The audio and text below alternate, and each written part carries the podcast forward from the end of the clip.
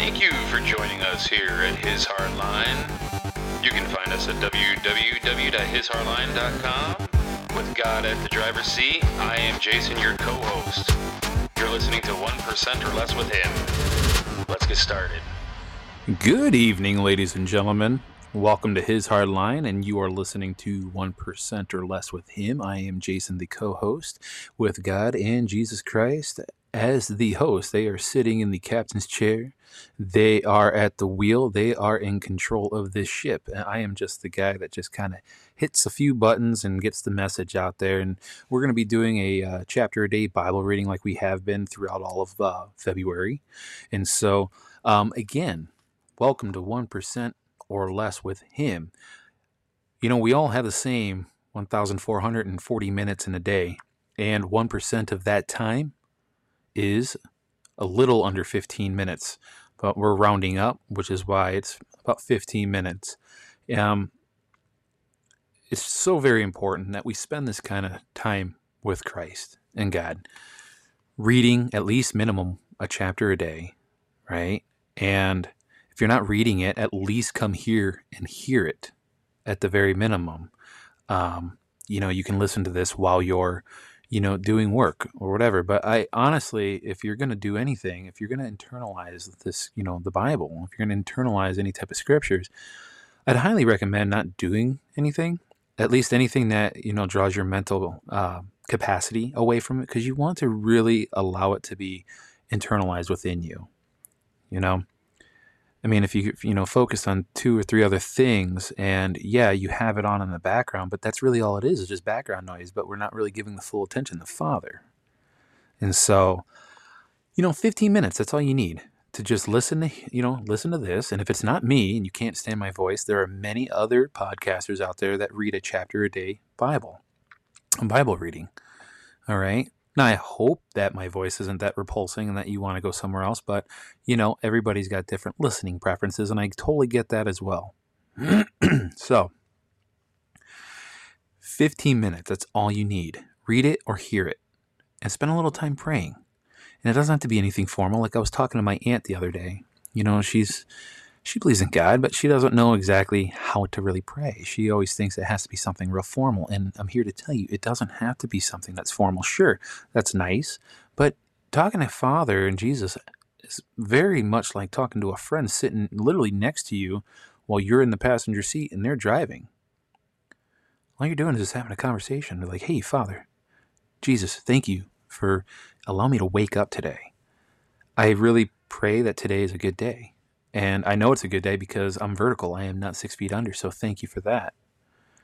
And, you know, you just talk to him like he's a friend. So, so anyway, um, so today we're reading out of the book of John. And today we're going to do John chapter 2. Okay. And it is the wedding at Cana.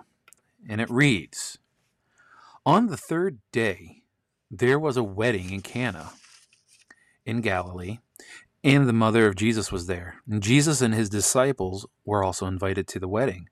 When the wine ran short, the mother of Jesus said to him, They have no wine. And Jesus said to her, Woman, how does your concern affect me? My, uh, my hour has not yet come. His mother said to the servers, Do whatever he tells you. Now, there were six stone water jars. They're, they, uh, for Jewish ceremonial washings, each holding 20 to 30 gallons. Jesus told them, Fill the jars with water. So they filled them to the brim. Then he told them, Draw some out now and take it to the head waiter. So they took it. And then the head waiter tasted the water that had come, that had become wine, without knowing where it came from although the servers who had drawn the water knew, the head waiter called to the bridegroom and said to them, Everyone serves good wine first, and then when people have drunk freely, an inferior one. But you have kept the good wine until now. Jesus did this as the beginning of his signs in Cana in Galilee, and so revealed his glory, and his disciples began to believe him. After this, he and his mother and his brothers and his disciples went down to Capernaum and stayed there only a few days. Now, the next part we're going to read is subtitled Cleansing of the Temple, still within chapter 2.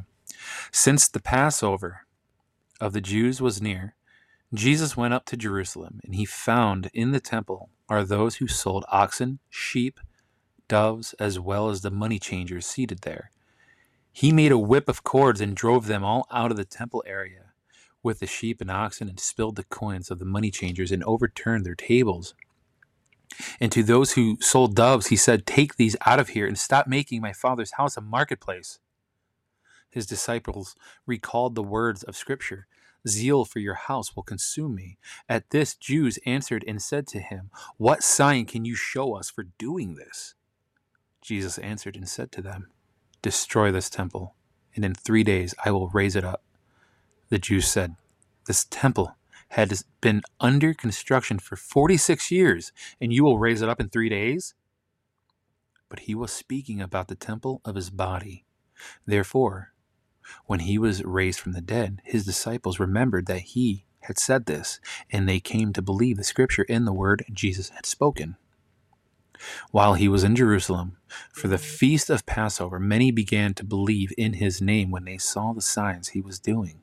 But Jesus would not trust himself to them because he knew them all and did not need anyone to testify about human nature. He himself understood it well. And that concludes the reading of chapter 2.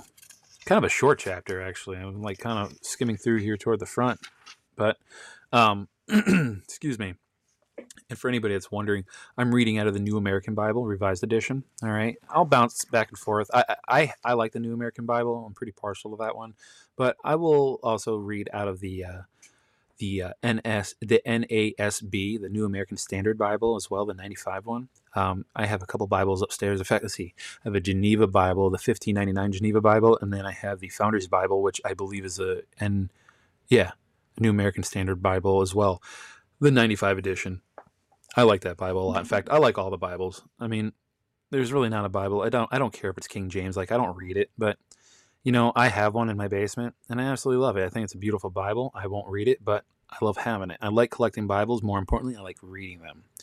But back to this chapter here. Now, again, unlike Proverbs, Proverbs was really easy to pick some verses out and kind of, uh, I don't want to really say doing an analysis of it because I don't really want to analyze God's word because there's really nothing to analyze. But what I do want to do is maybe talk a little bit about it, right? It was easier to do with Proverbs because there's a lot of wisdom in there that you know we can all take in and internalize.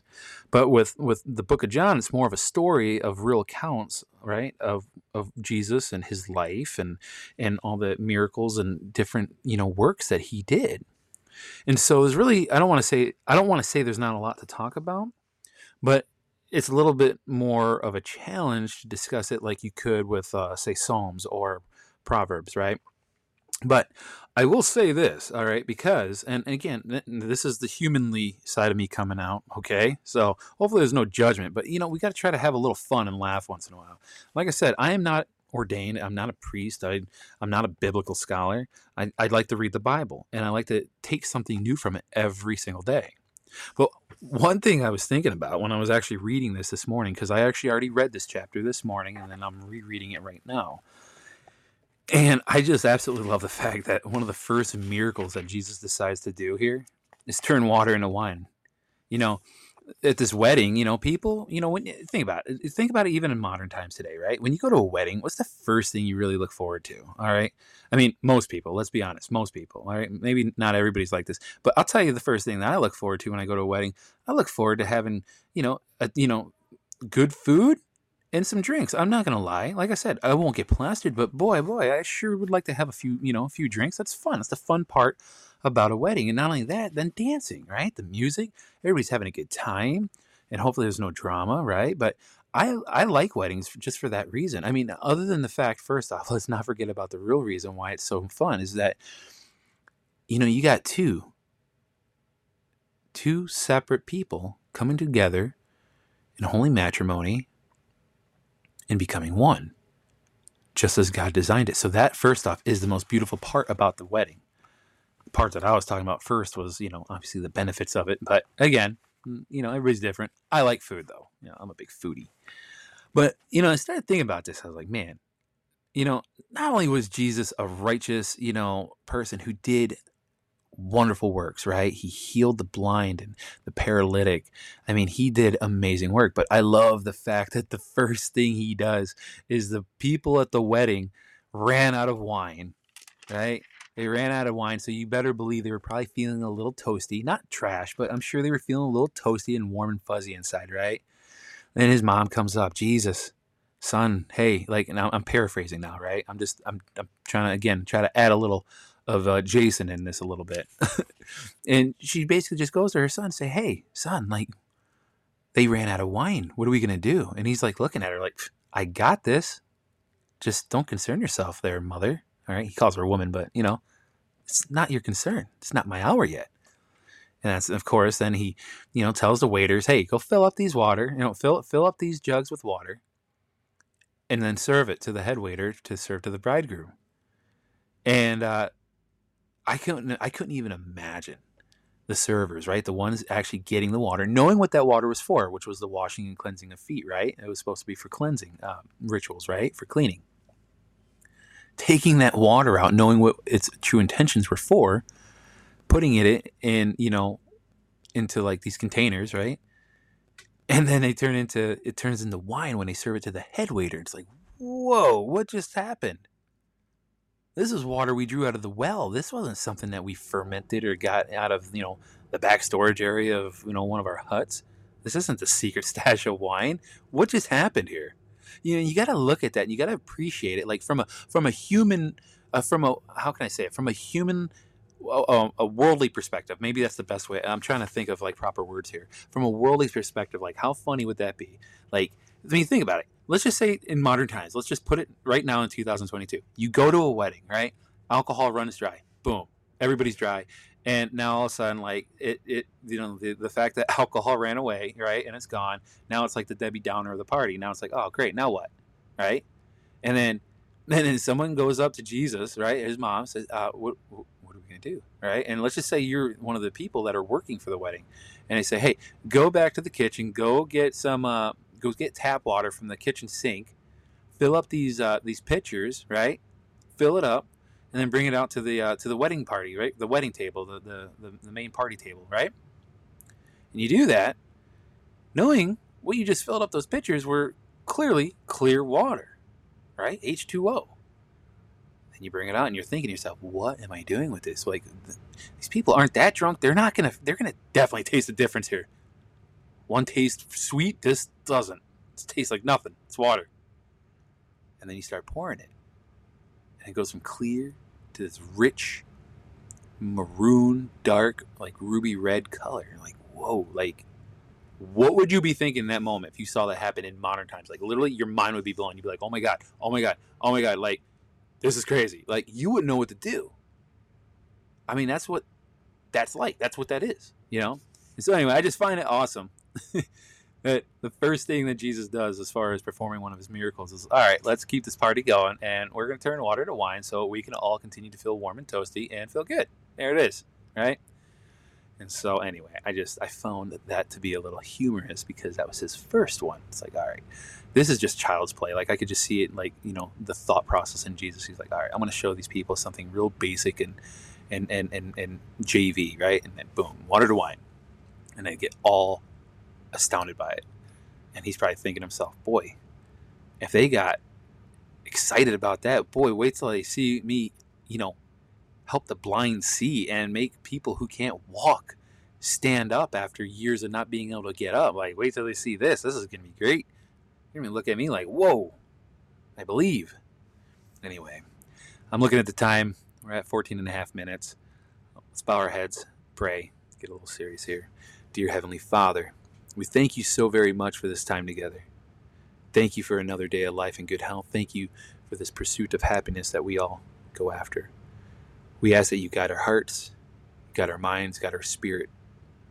And we just ask that you help us be a tool for you in your tool chest to help others open their hearts, soften their hearts, and accept you in their hearts so we can get this nation back on path to where it needs to be with God at the top of the throne, where He belongs, your Father. But I just want to say thank you so very much for this platform to be able to get this message out. And I pray every day that I do a bigger and better job for you every single day because I don't want to get this wrong. I don't want to do this wrong. I want to do a perfect job for you and for anybody who listens. In your Holy Son's name, Jesus Christ, I pray all this. Amen. And that is it for 1% or less with Him. And I will see you tomorrow for His Hardline discussion. I am going to actually move this up to about 6.30 because I have an assembly. Uh, we have a state call that we do every week um, uh, at 7.30 for the state and so I will be participating in that. So I'm actually going to be moving my show about a half hour earlier. So just FYI, not that I get really a whole lot of live listens because a lot of what um, I get are more the downloads, you know, for people that you know can't listen in live. So I don't know. I might do it even a little sooner than that. So I don't know. I'm I'm, I'm still playing around with with the times, right? So all right, that's it. Have a wonderful Wednesday. We'll see you tomorrow.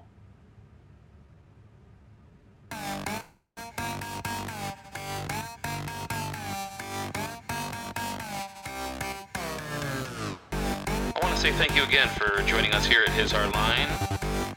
You just listened to 1% or Less with Him.